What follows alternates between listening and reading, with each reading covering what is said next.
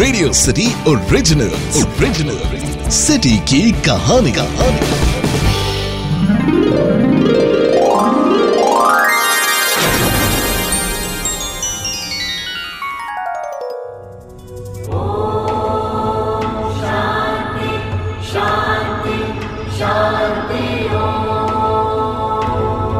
रामनगर की रामलीला जिसे दुनिया की सबसे पुरानी और सबसे अच्छी रामलीला के रूप में जाना जाता है, हर साल वाराणसी में होती है। ये विशेष रामलीला उत्सव 31 दिनों तक चलता है और ये वो समय है जब वाराणसी का पूरा शहर राम की कहानी सुनाने के लिए एक बड़े मंच में बदल जाता है।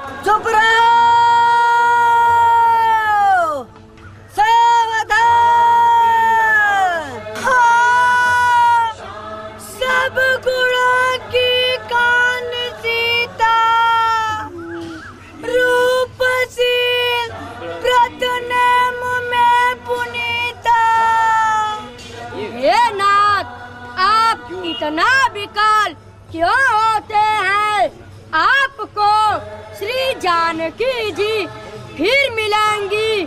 धीरज धरिए और चलिए हम आप मिलकर खो जाएँ। जानकी, तेरे बिना आज जैसे राज मिला हो यहाँ ना तुमसे कैसे सहा जाता? हे हे प्रिया जल्दी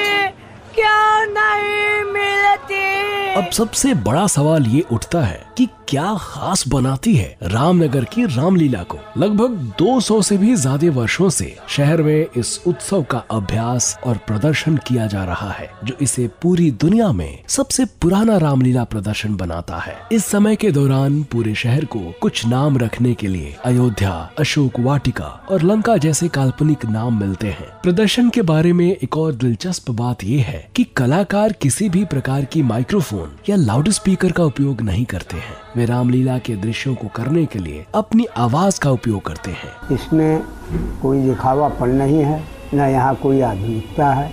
यहाँ पेट्रोमैक्स पर और बिना लाउड स्पीकर की यह रामलीला अनवरत चलती रहती है। प्रदर्शन प्राकृतिक प्रकाश व्यवस्था में किया जाता है, क्योंकि अभिनेता पुराने स्कूल की तरह होते हैं। बनारस के महाराजा अभिनेताओं को उनकी आवाज़ और अभिनय कौशल की गुणवत्ता के आधार पर चुनते हैं। वाराणसी एक प्राचीन शहर है और पौराणिक कथाओं से भरा हुआ है। रामलीला के दौरान वहाँ होना निश्चित रूप से जीवन भर का अनुभव होगा। एक स्मृति जो आपके दिल में हमेशा रहेगी। सुखदायक भजनों मन भावन भव्य गंगा आरती, पवित्र गंगा के आध्यात्मिक रूप से कायाकल्प करने वाली नाव की सवारी और कुछ आत्मा को झकझोर देने वाली नाट्य प्रस्तुतियों के साथ रामनगर की रामलीला लंबे समय तक आपके साथ रहेगी। विशाल हाथी सहित भव्य अनुष्ठानों और जुलूसों को देखने और भाग लेने के लिए दुनिया भर से यात्री आते हैं। रामनगर की रामलीला वास्तव में भारत का एक त्योहार है, जो हमारे देश के स्वर्णिम इतिहास और समृद्ध संस्कृति की जानकारी देता है।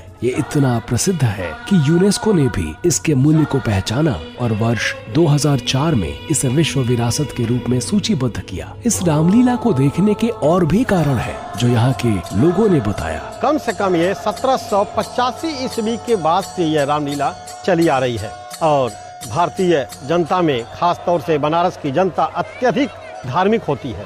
ये धर्म नगरी है काशी नगरी है। यहाँ पर बहुतायत की मात्रा में धार्मिक लोग निवास, आवास, वास करते हैं। सभी लोग यहाँ पर एक महीने व्रत रहते हैं, या एक समय अल्पाहार, या निराहार, या युक्ताहार, या एक समय ये लोग भोजन करते हैं।